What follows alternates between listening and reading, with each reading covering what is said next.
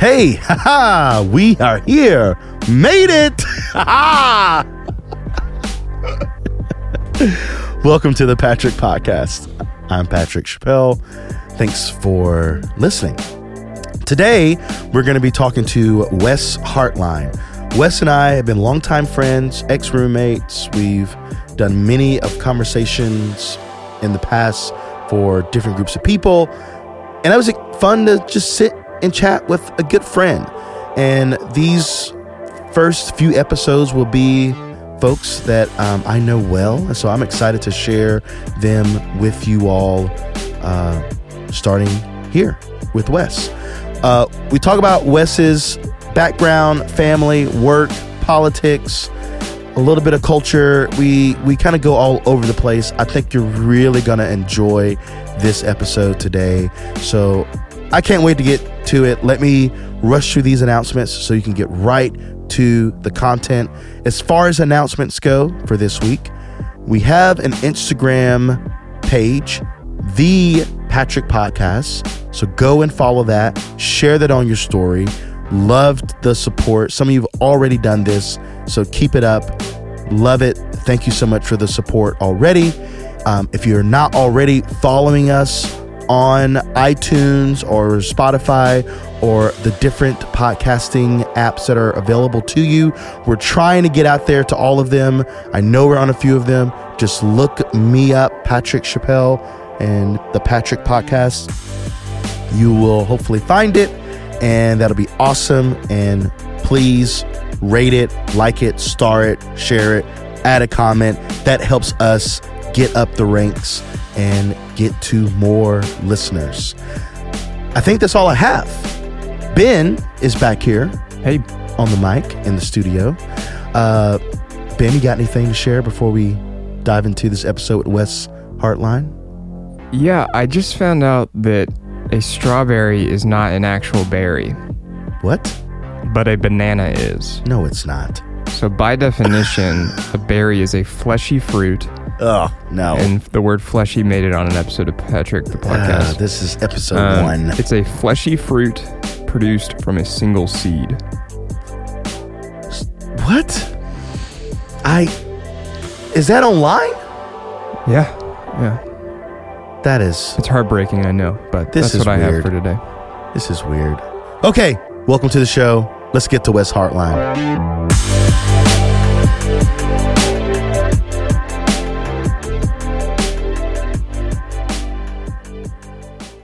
Wes. That's my name. Welcome. I'm happy to be here. so, uh, I guess the first launching into this thing is who who are you? Like, what's your story? What's your background? Yeah. Um, so uh, my name is Wes Hartline. Uh, Patrick knows me as a former roommate. That's right. Longtime friend.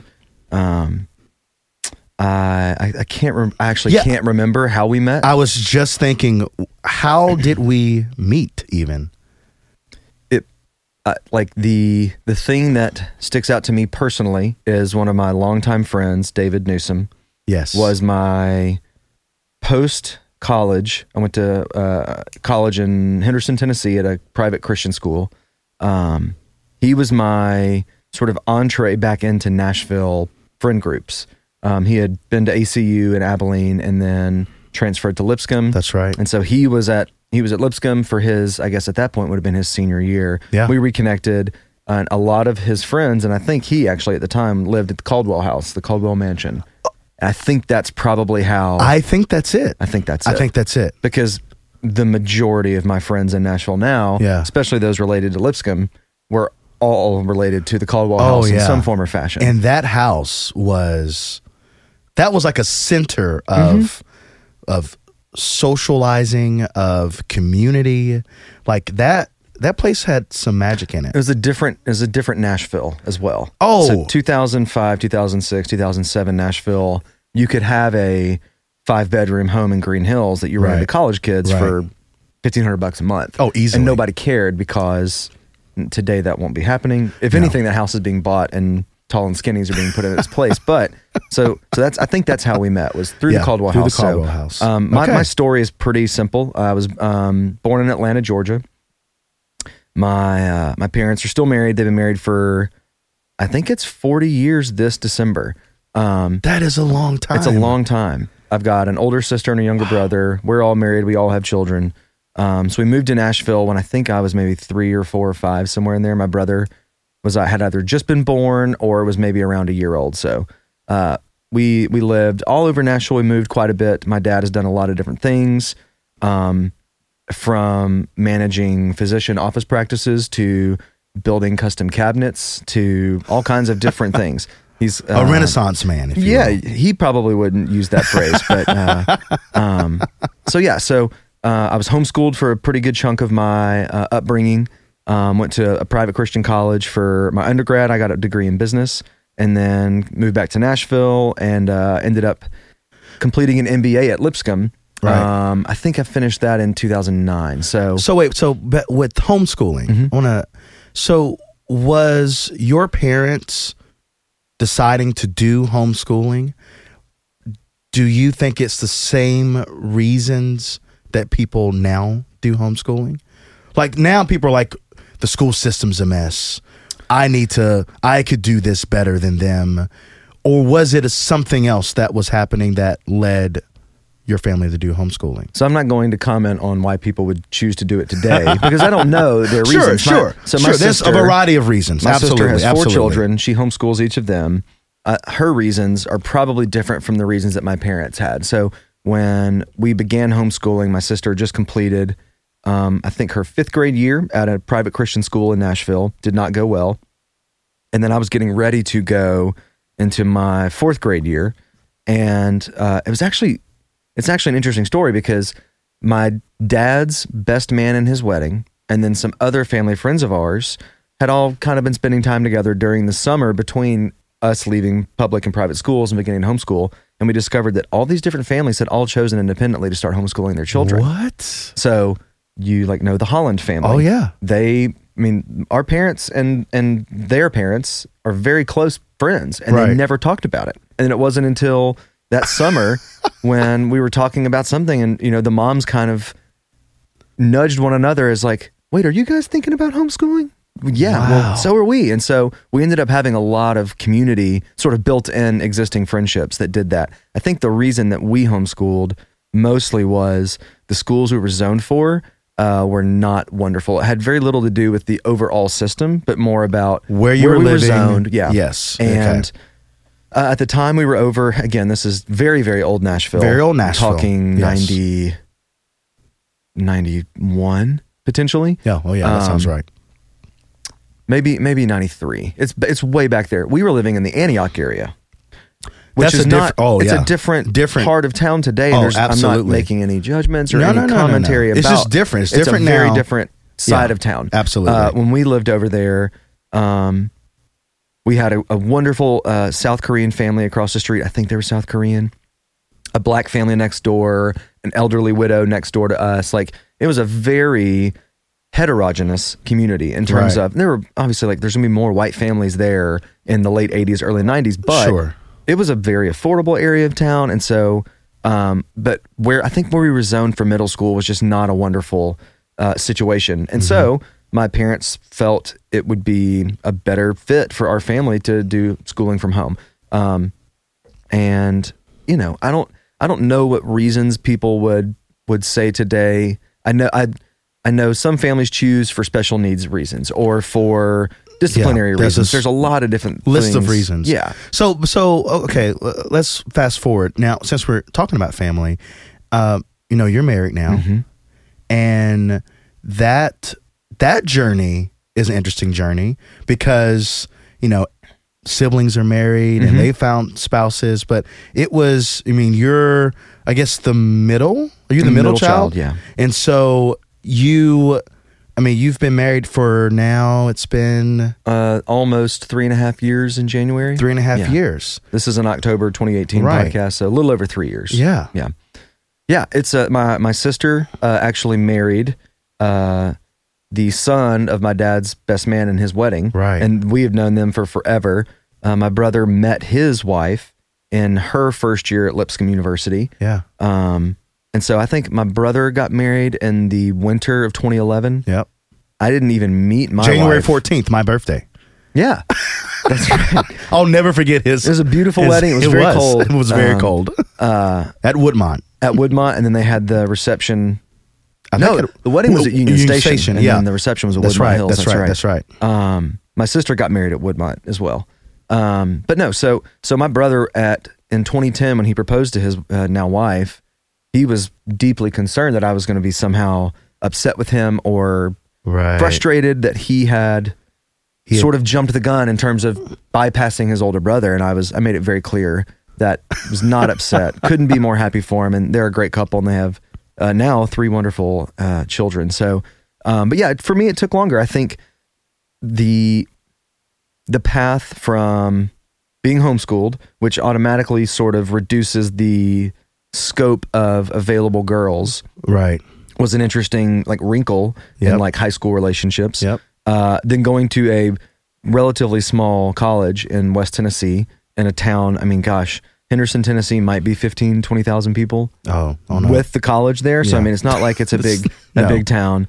Um, yeah, I, I made it out of a four year private Christian school without a, a, a having not delivered an MRS degree to someone, which is a merit badge in and of itself. I, I look back and I think uh, I don't know how many of my friends got that got married in college that are still married. I would I would like not be shocked if the number was like 30 to 50% of them had ended in divorce already. Yeah. Um, and the number of them that had ended in divorce within one or two years being out of school Yeah. would be much, much higher than people would generally think. And I don't know, I, I watched some of that and was a little bit, um, you know, these are 20, 21 year old kids that are That's right. making a lifetime, what is meant to be a lifetime commitment, at least in my view. Um, and I think it's, I think you and I have had this conversation many times where I don't really think we know really who we are no. until past 25, 26, 27, when you've had some time to make some mistakes without terrible consequences. Yeah. But also, you know, we're still figuring a lot of things out about ourselves. 22, 23, what kind of what kind of character do I want to have? What kind of friends do I want to make? Right. Who do I want to be? Who do I want to keep in my life and try to remove from my life? oh yeah. I can't imagine making that decision at 20, then going through this massive sort of learning experience of getting out of college, starting a first job. Where are we going? Where am I going to live? How, like I've had this conversation a few times where the notion of a job change as a single person is oh. I can't begin to understand like the the anxiety that creeps in even saying that for having a house and a wife and a child and, Right, a, and a, right. I'm blessed to be in a city where my family lives and my, Sure. my wife has some family that lives here. Um, but to be a single person and to up and go is one thing. Oh. But to be 23, married, and never With having worked a day in your life, And ne- yes. and now you're you're throwing a lot of things Yeah. into uh, into the mix. So you you uh, you mentioned family yeah. my wife and I got married in the summer of uh, 2015. We met on a blind date, and our first date was Valentine's weekend of 2014. Are you? I don't think I knew that. set up by mutual friends? and uh, yeah, it was. It's almost embarrassing in hindsight because I wasn't thinking about what time of year it was. We had uh, we shared phone numbers and began texting and speaking back and forth by phone. And I asked if she wanted to go to dinner on a Saturday night, and it was the night after Valentine's Day. That is And so amazing. everywhere's booked. I can't get anything. we get a reservation at Sunset Grill, RIP. oh my goodness. At like 9:30 on a Saturday night and she's like she's so gracious and she goes.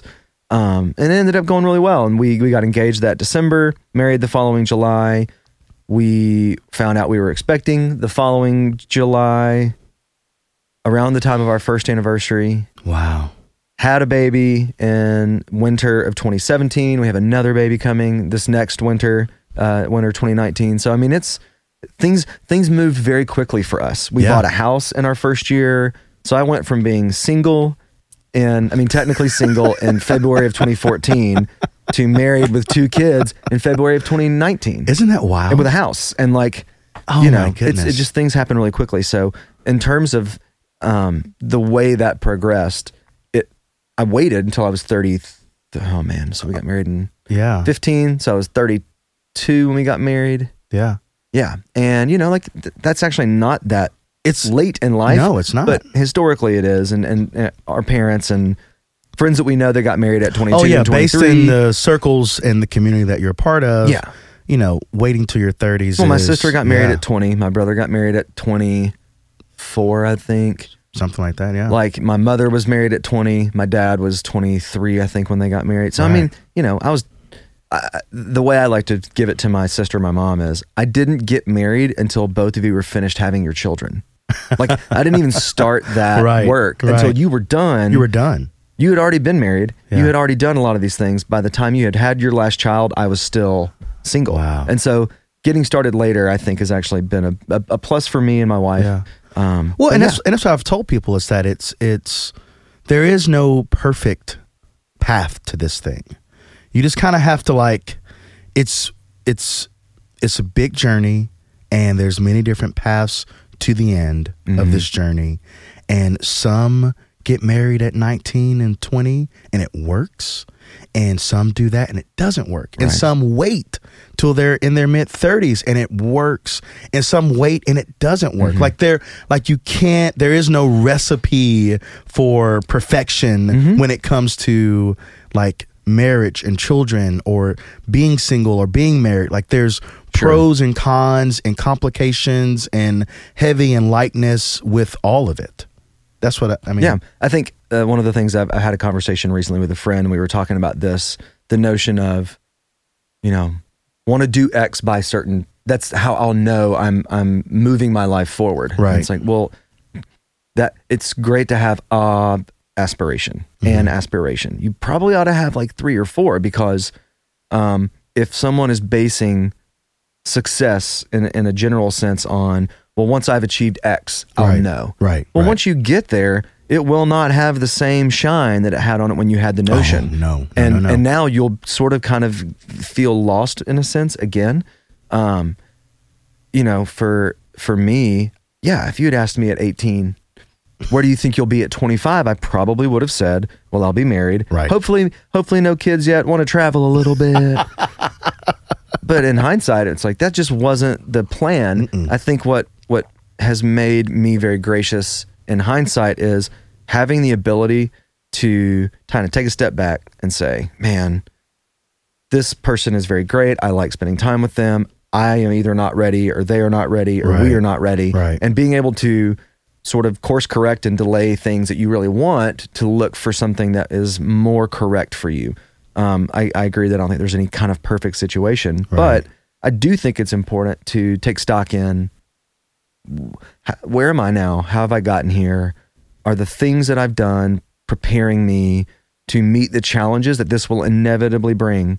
You know, right um, it's it's not enough to say we've had we've had good fights when we were dating and engaged. I have full confidence we're going to manage marriage well. Well, okay, that's great, but go into it with open eyes. and Right, that absolutely. You're going to have disagreements about things that you didn't necessarily even comprehend you would. Right. How you respond to that is a lot of like your experience. absolutely And if you're 22 and you haven't had much experience in that, or if you're 35 and you have had a lot of experience, hopefully you're able to say, I was wrong faster, Mm-hmm. or open your mouth and be honest quicker as opposed to holding things in and, and building Right. grudges. So I don't know. It's yeah that's I, I like that so okay so let's talk about work okay. So, uh, you know, you've mentioned you went to undergrad, then you came to the school here in Nashville and got your master's. And it seems like that you followed, you know, a, a path. The the you did the things that you're supposed to do. Mm-hmm. And you graduate with your master's degree. And it's Yeah. So this may be my favorite personal story to tell of all time. So I did. I I started at a college in West Tennessee called Freed Hardeman. It's about I want to say it's two thousand students with the graduate programs. It's a small college and a Uh, couple animals to to boot. they're, they're they're definitely animals. Um, but no, I mean it's a Yeah, yeah, yeah. when I say private Lovely Christian school. school. it's yeah, it's it's a it's a great place. My dad went there, my sister went there. Um, I think my dad was in like in their first four year graduating class. So he when he started, it was just a two year college. Oh, my By the time he finished, it had turned into a four year school. Huh. Um, but it's you know it's around two hours or so from Nashville. I went in thinking I wanted to be a, a doctor. Um, made a quick change after didn't do so hot in some of those core classes like chemistry. You know, you gotta you gotta have that stuff nailed down. Um, so I switched to business and had a really great experience at Freed. Um, came back to Nashville, worked for a couple of years, started my MBA at Lipscomb. Um, had at the time I, I I did that. I had aspirations of going to law school, so I actually took the LSAT twice, and I think I made either the same score or the scores were separated by one point, which is depending on where you are on the high or low end. I was right in the middle, which is not great. Um, Right, It right, did not. right. It did not necessitate many offers for free college, uh, free law school. So I didn't do that. Um, Wow. But yeah, so when I was in the middle of my uh, graduate studies at Lipscomb, I was working at a startup company in Brentwood, Tennessee that did healthcare. We um, would install clinics, basically like urgent care clinics. It Uh-huh. was sort of the beginning of that whole. Instead of going to your primary care doctor, just hop into the local pharmacy and they'll they'll take care of you or whatever. All right. Um, I needed to take as a part of my focus, which was um, the Dr. Lowry School around Oh, conflict management. conflict management. I think at the time it was like dispute resolution, but conflict yeah, yeah. management, it's all the same. All the same. They they allowed me to sort of cr- choose my own adventure in terms of focus, and they let me do a focus around conflict management because I was thinking about going to law school. Yeah. Um, part of the challenge was they had Friday and Saturday classes.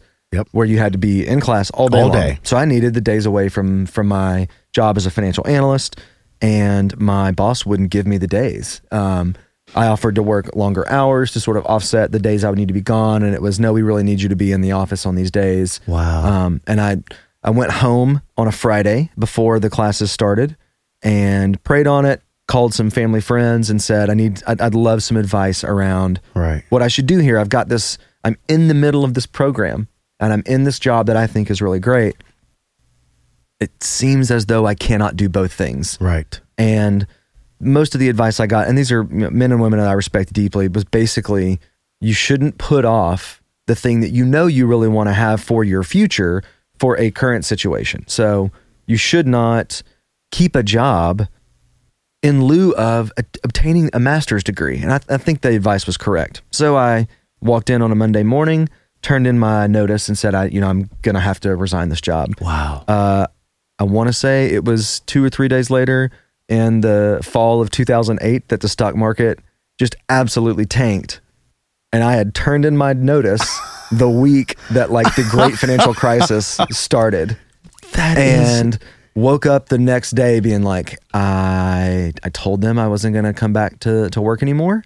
And they accepted my resignation. The, and then at the, the time, not my direct boss, but the CFO totally understood. He was very gracious Oh, yeah. and said, you know, if I were in your position, I would be doing the same thing. This is an important, uh, an important um, pursuit. You need to go pursue it. Um, so I am, I wake up now. I've turned in my notice. I'm going to graduate school, which is not free for me, and uh, so I'm racking up debt, and I've quit my job. And there's no jobs anywhere Yeah. to be had. great move. Yeah. And uh, it actually ended up being the thing where I said, in, in my mind, I had imagined there was only two options. I either quit the job or I quit the program. Right. And what actually ended up happening was a third option presented itself in the in the form of our COO, who said, "Well, if they don't want you and they won't give you those days, I will come work for me on the operations side." So I went into marketing at that point and was able to keep working there up until we got purchased uh, in the spring of 2010, and it ended up being a a, a wonderful sort of happenstance of Wow. kind of going with your gut and doing the thing that you really think you believe in. And I mean, I'm I don't know how many times I could quit a job and another department would swoop in and save me from my own uh, Right. foolishness potentially. But that's what happened in that respect. Wow. So, yeah, it was a that was a very wild, um, like five or six months. I ended up having my tonsils out that summer as well. Like it was just it was bad. Um, I don't think we lived together at that No, point. we didn't live together. That was a couple years later. But yeah, So so you go through the program Mhm. and you graduate. graduate. So I graduated in 2009. Right. Stay. I'm at, at the time. I'm still with the company that I was with. Uh, that I quit the job. Um, go through the program in the in the fall of 2009.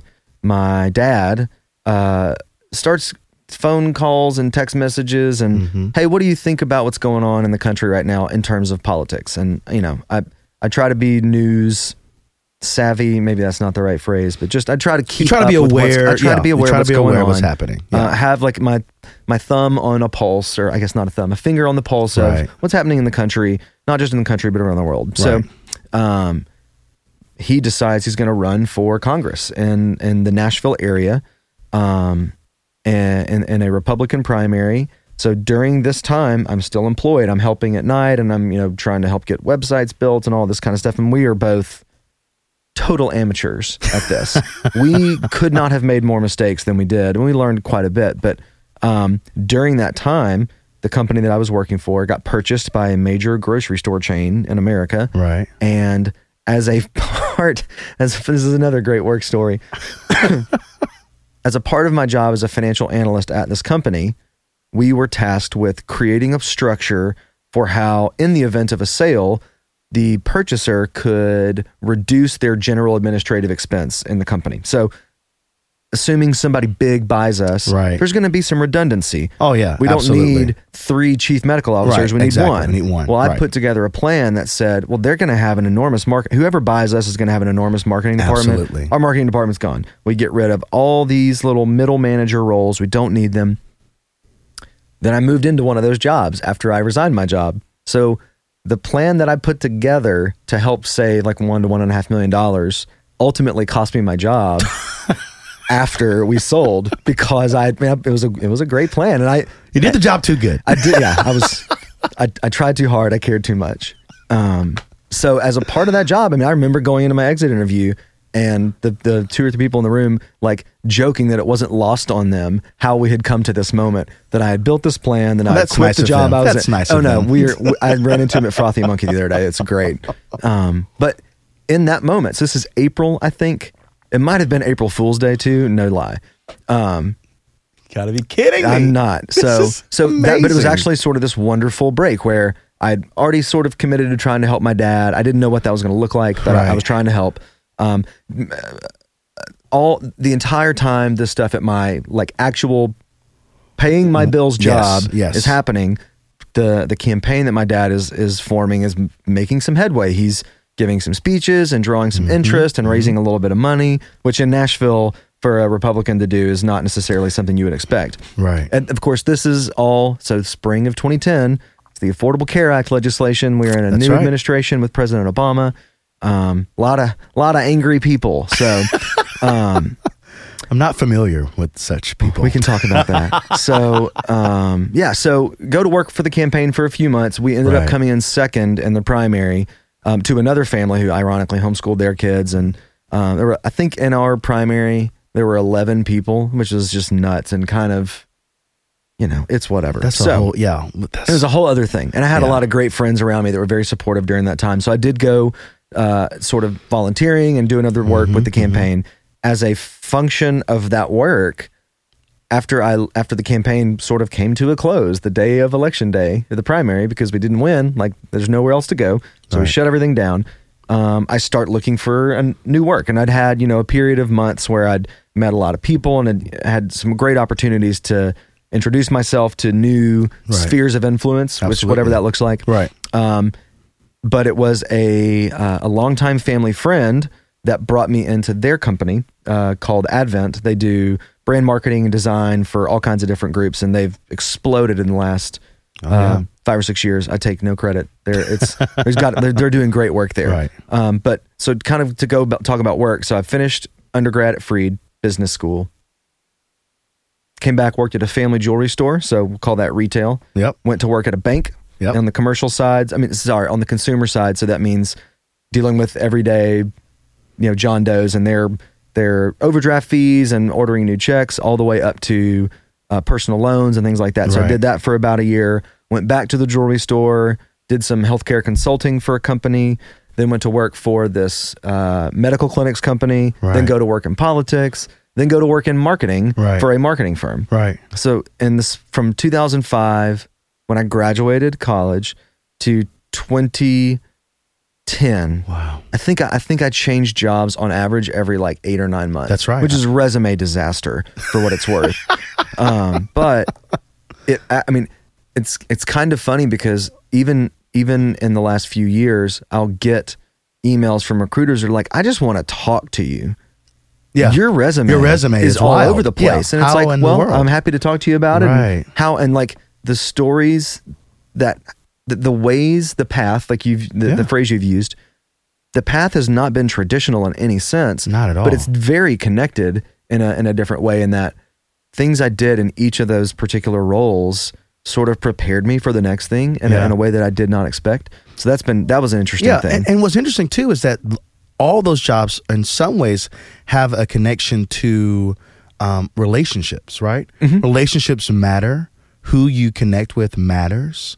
Um, but then I guess an, a larger question, maybe that connects some of this is how, for some, that kind of zigzagging up and down would be stressful and would send them tail spinning into some really dark and harmful places but you seem to like stay like grounded and you know and i mean or, Okay. or is that not the case like I, or I think I think I would say. So I mean, like I'm really doing life story stuff now. Yeah. So, come back to Nashville post undergrad, move into a condo in Green Hills that my aunt and uncle own. Eighteen months later, it burns to the ground. yeah So I've got a totally and didn't have renter's insurance. Uh, if the, if there were any, shout out to renters insurance if, if, there, if there were uh, if there were any uh, opening for uh, podcast sponsors, then like State Farm or somebody should hop in here. So don't don't go without renter's insurance. It's super cheap and this is all just a renter insurance podcast that's all it is. Um, but it didn't have that, and so uh, a, another mutual friend of ours was living with me at the time, and we basically right. lost everything. And uh, so, I mean, had to start completely over. Right. And I think at the time, I was like, at the the night that happened, uh, he had a friend staying. My little brother was sleeping on the couch downstairs because he was going commuting to to college at the time. Nobody was was killed in this. Like, I mean, I think the fire burned down like 19 condos or something. Right. Nobody died. Everyone was able to get out. right Um, but it was one of those moments where, whoa, like that, that'll kind of shake you a little bit. Yeah. Um, I've been fired from jobs and those are, that's a stressful moment. It's a very stressful realization that this thing that you have been committed to, or maybe not so committed to, but dependent on financially is gone now. Yeah. Uh, so I don't know that I would say like, there's definitely been some darkness losing a political campaign. Um, it's like a fairly like popular phrase. Like I hate, I hate losing more than I like winning. Like I hated losing a political campaign way more than I would have enjoyed the winning because Right. the winning is just a continuation. Oh, yeah. But the like the thing coming to a close at a moment is really tough, and um, I don't know that I would say that I've handled all those with grace or um, without any stress. Um, I think some of that comes from it's kind of like maybe it's um, just values. So I can sit around and be upset and mope and so on, or um, there's there's not a lot of good that comes out of that. The thing I need to do is to like it was such a trope. Like get back up on the horse. Like no, like update that resume, go have some coffees and figure out what's going on. Um, so I think those moments of my life where things maybe didn't go well, Right. if you, if people around me didn't feel like I was stressed or uh, all that bothered, it just means I was hiding it really well, or I just had a skill set to Hmm. sort of like manage myself through that without tail spinning. Wow. So, yeah, So okay, so let's. I want to transition a little bit. Sure. And I want to talk about because you've kind of we've opened up this door of, you know, you worked in politics. You, um, you're a conservative, I am. which is wonderful. I agree. it is wonderful. But what's interesting is that you are con- are a conservative, but I would dare say most of your friends, or or at least a good chunk of your friends, It's definitely a majority. would not say, and I'm not even saying that they would say that they are Democrat or l- like progressive liberal, but they would definitely say they are not Yeah. conservative, Yeah. right? Like, so how is it for you? You know, if, for those listeners out there that you that may not know, I am a black man. Uh, and so as a black guy, I'm often, and especially in the circles that I have run in, I am the only black guy. Mm-hmm. And sometimes I end up representing all of blackness, which is the whole- that is yeah. a lot of blackness to to uh Especially to represent. Ten Yeah. years ago, it was a different space and time than it is Right. today. absolutely. We we need you, Patrick, to speak for the entire black experience Right. going back six hundred years. Yeah, and it's like, uh, Can you do it in five yeah, minutes? Exactly. Yeah. So while it's very different, obviously in in some tangible ways, but you are often the other, the um, dare we say, the token conservative friend for a lot of people, Mm-hmm.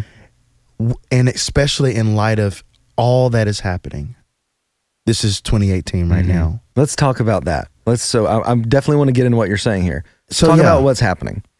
The 2016 election followed the first Black Black American president, Right. And it was maybe the most un. Ah man, it's hard. It's hard to find the right adjective to describe what those final months of 2016 were for for not not America, Right. Like what it means to be a human being. Right. Well, here's the funny thing. I just thought about this. When Barack Obama became president, Mhm. Um, it was equally jarring to the country in not the same ways, Mhm. but it was jarring because some people could not believe that it actually happened, that a person of color Mhm. became president. Both good and bad. Right. That's what I'm People saying. Both good and bad. same action, the same event, Right. Totally different. Not believing it not could be believing possible, this is possible. But one of those is with such hope. And right. Exactly. Yeah. And the same kind of jarring, confused state, like experience happened again. Again, yeah. When, Eight years later. when President Trump becomes Mhm. elected, like, eh, it is very fascinating. Like prior to those two men becoming president, the results were not as jarring. I don't think. Like it wasn't as jarring that Bill Clinton won, or jarring that George W. Bush won. For it, sure, it was for some. I'm sure Yeah, it for was. some people it was. But I mean, it wasn't Generally speaking. Generally speaking, Yeah. but it wasn't. I don't think the the weight that I think I think you actually hit on it right there. Yeah. Yeah. So the weight of the um whether you want to call it you, you mentioned like speaking for all black people as often is the one black friend in a group of a lot of white people. Right. And just for people who are listening, we live in Nashville, Tennessee. Yeah. I, I like to I Tennessee is a red state generally speaking. Nashville is a very blue yeah, area. very blue. So I would be a, uh, you know, the red needle in the blue haystack in, in a sense.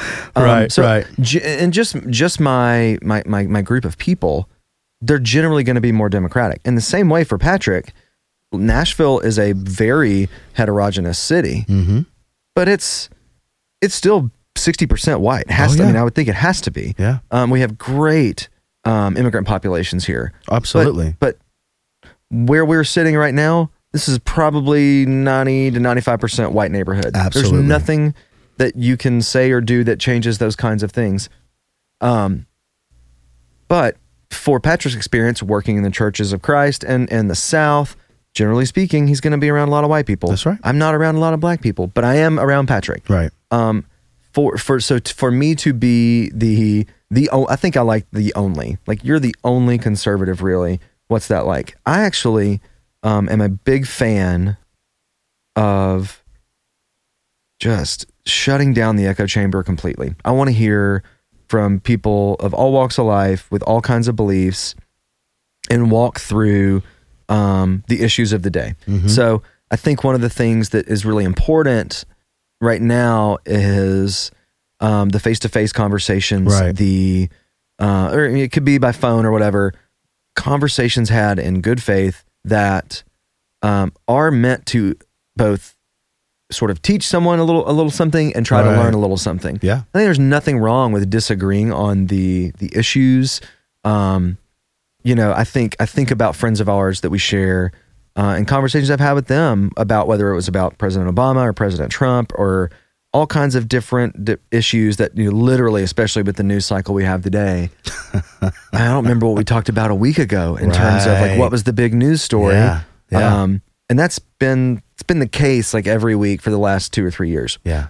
That said, I, I think it's important to hear what people who disagree with you politically have to say about a thing and to maybe try to find some common ground in terms of well you your people believe this thing. Well that's not necessarily like that's that may be true but that may not be me. Mm, right. let's have a conversation. Let's talk about it. And so I, I take a lot of joy in sitting down with friends family whoever it might I mean it can be complete strangers Right. and talking through what it means for me to be you know conservative or republican whatever that you know those those words are all like wrought with a little bit of um i don't know just like there's just some weight to them today that there wasn't uh Right. always um so yeah i think i think being that friend it actually is kind of great for me i get to hear from a lot of people what do you think you know i'll get text messages around elections Oh, what I'm do you sure. think? I'm, I'm getting ready to go vote. You know what I believe, but I haven't done a lot of work.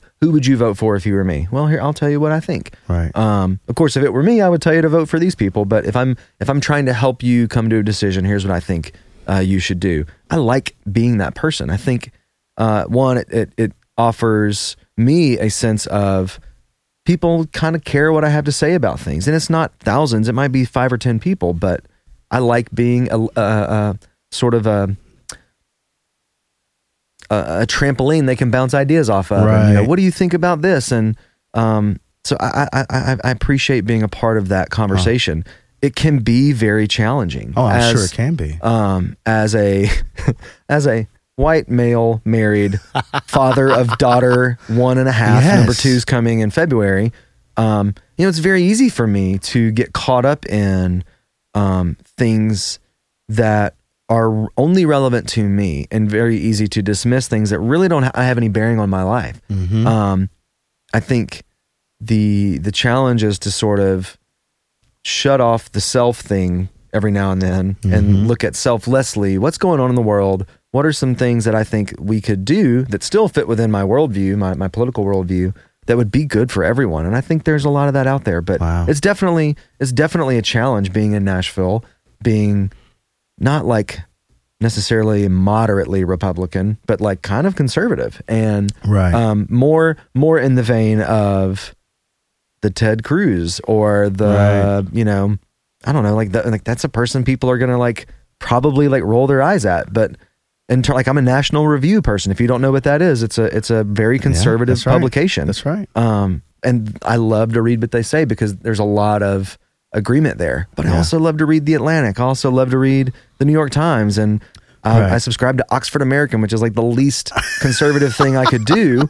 But I want, I really do genuinely want to hear and I think other that's sides. important. That's important to hear what what people who think differently than you, what they are, how they are viewing the world. yeah, And I don't think we have enough of that. And so, I agree. um, that's yeah. And I mean, and and and I could imagine that it'd be so much easier just to have friends who, you know, can you know agreed with everything that you agreed with, and you know, it was just like you said, the echo chamber, the echo chamber. Yeah. But yeah, Well, Can I, can I offer some context real quick? Um, I just looked this up. According to census.gov, yeah, um, as of July 1st, 2017, Tennessee is actually 76 or 78.6 Caucasian.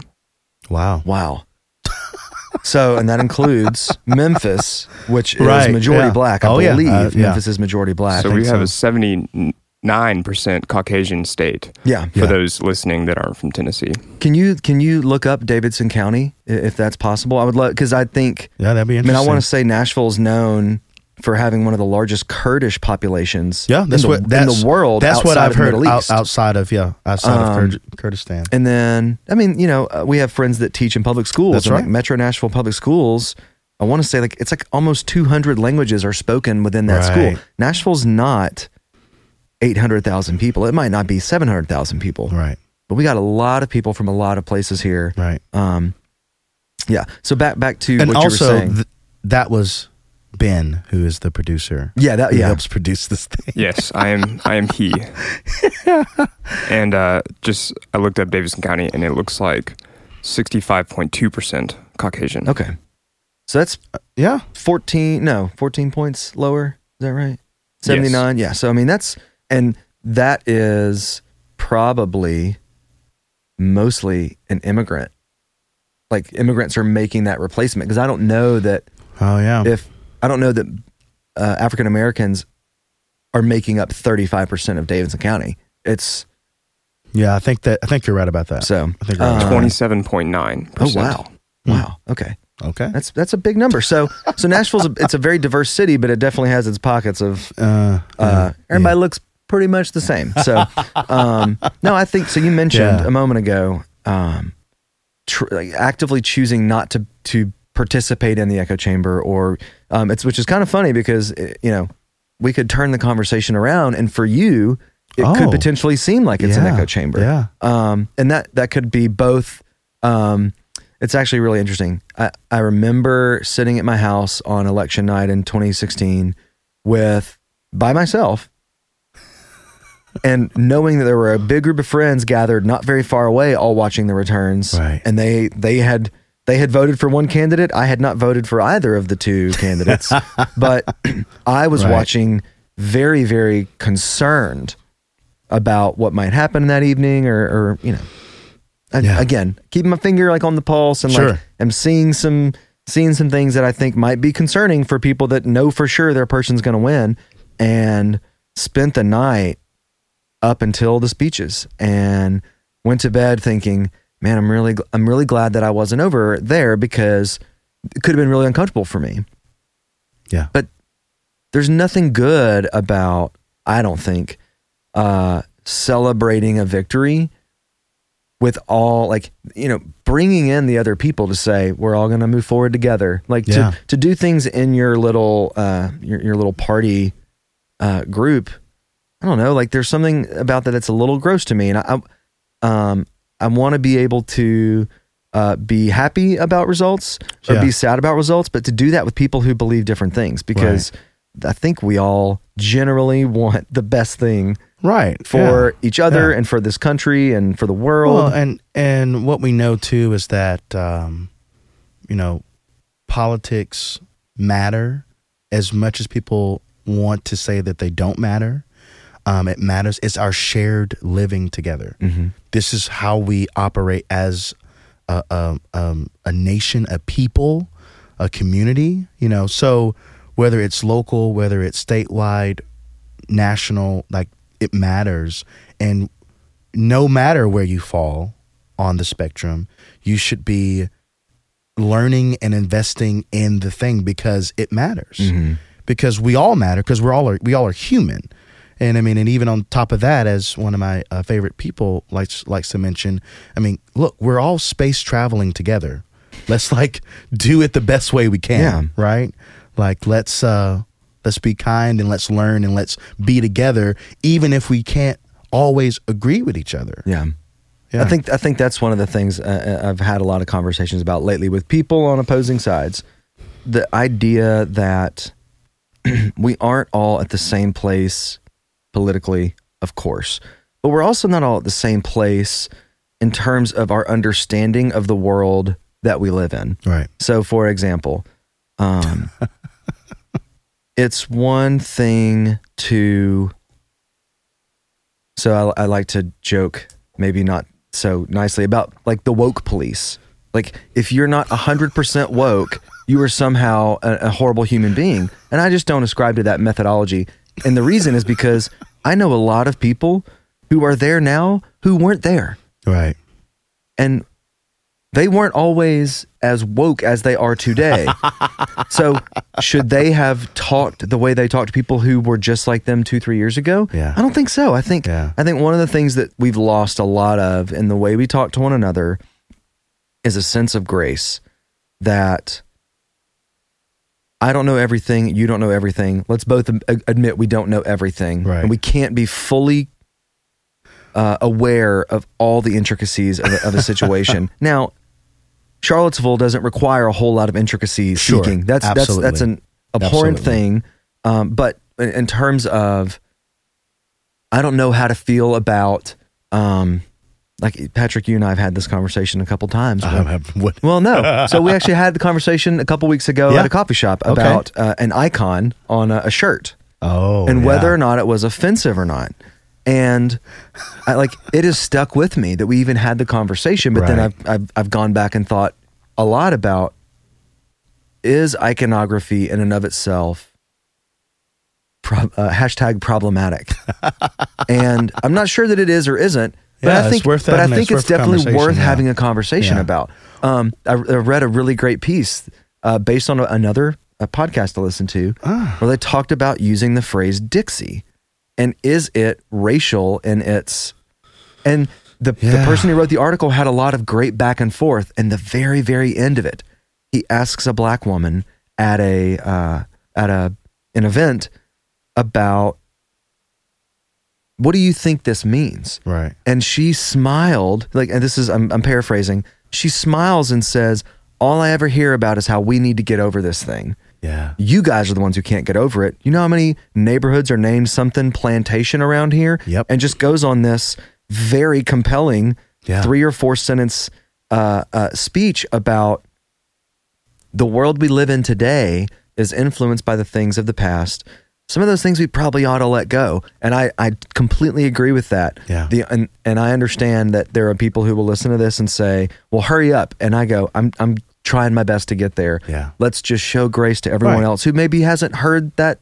Well, and I mean, Yeah. a great, a great, a great example, a great uh, kind of way to think about this is, it's like the college. It's like the the freshman that goes to college, goes to a class, learns something new, then comes home and says, "You all are dumb for thinking this way."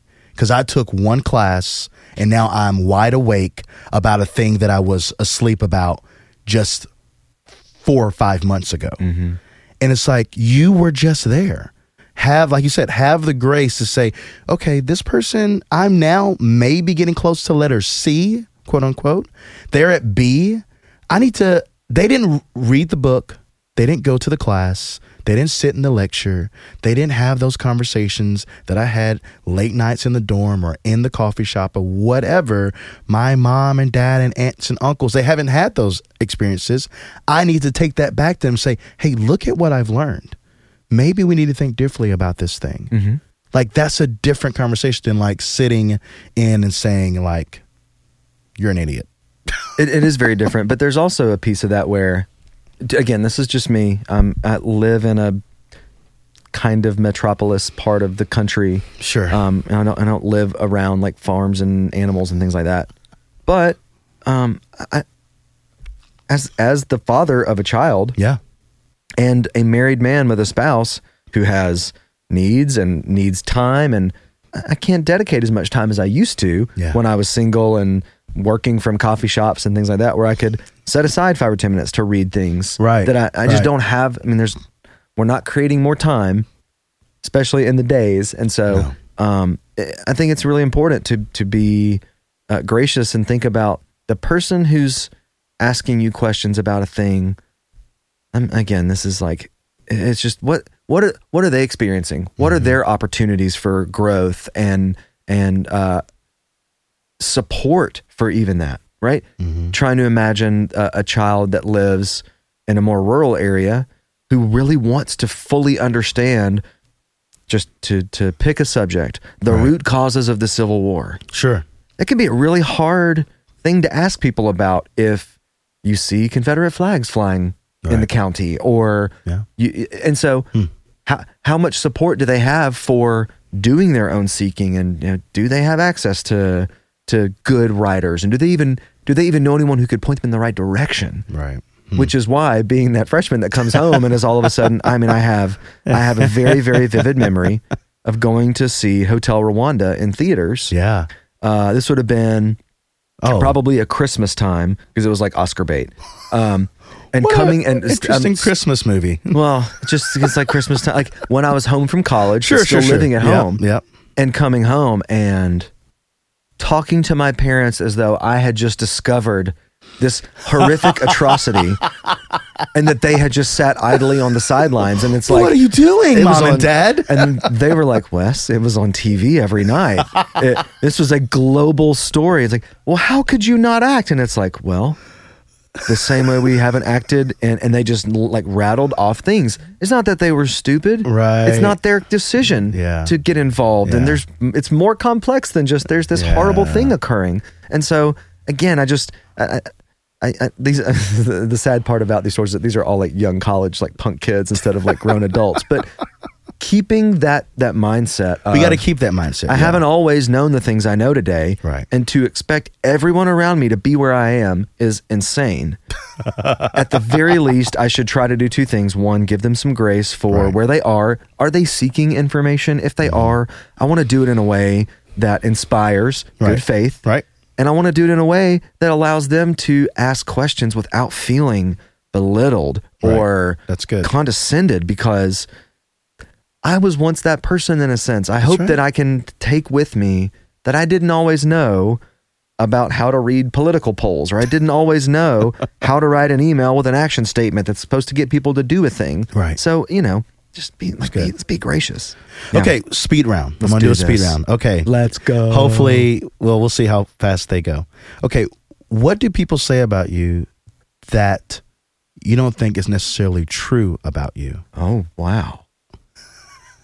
Oh my goodness. Um I've been called cold-hearted. I've been called cold-hearted. I'm not cold-hearted. Okay, all right, I'm a complete puddle when it comes to my girls. So, that's good. Uh, concert. You are you are building a concert bill. There's a headliner, there's a middle act, and there's an opening act. You can choose any band. What's the lineup? living in and dead or just Living living, and dead. You can you can go. Man, it's good. So it has to be people I haven't seen. So I think it would be So opener. opener's probably going to be um uh oh man. The pianist, blind pianist. Not Ray Charles, but who am I talking about? Stevie Wonder. Stevie Wonder. Stevie Wonder. Stevie Wonder, Elton John, Sir Paul. Wow. I haven't seen any of those, and I know they're Bonnaroo people, but Mhm. I that would be like the greatest concert of all time. It would be. Who's a person that you haven't thanked yet, but you need to thank them? Oh man, probably some of my professors from college. They owe uh, they are owed a debt of gratitude. Yeah, that's good. And then if you had to live anywhere else in the world besides Nashville, where would you live? That's that's unanswerable. Uh, I would love to live and like sort of kind of going back to the conversation. I would love to live in some places that like a Charleston, South Carolina. I would love to spend more time learning about how those places came to be and Right. how they have continued to exist and how they have come to terms with the fact that they're there at all and how that comes to be. I'd also like love to just go kick it in Montana and like go fish and hunt and do things that I don't get to do in Nashville. So Huh. Oh, okay. One more. What's a meal that you that just makes you hype? Like you're just like this is always gonna be a great meal. Period. Like what is that? Oh man, like I'm gonna I'm gonna do it. Do it. Edley's wings and potato chips. oh my gosh, with their ranch dressing. Oh man, the Martins Martins barbecue wings are better. But the Edleys, uh, some people that might listen to this would know the Ninth Avenue special, which is like probably more than twelve of their wings with a side of chips and some ranch dressing. Does it every It's time. a it's a wonderful football watching meal. Excellent. Yeah, Wes, thank you. Patrick, thank you for having me on, Patrick. Yes. All right.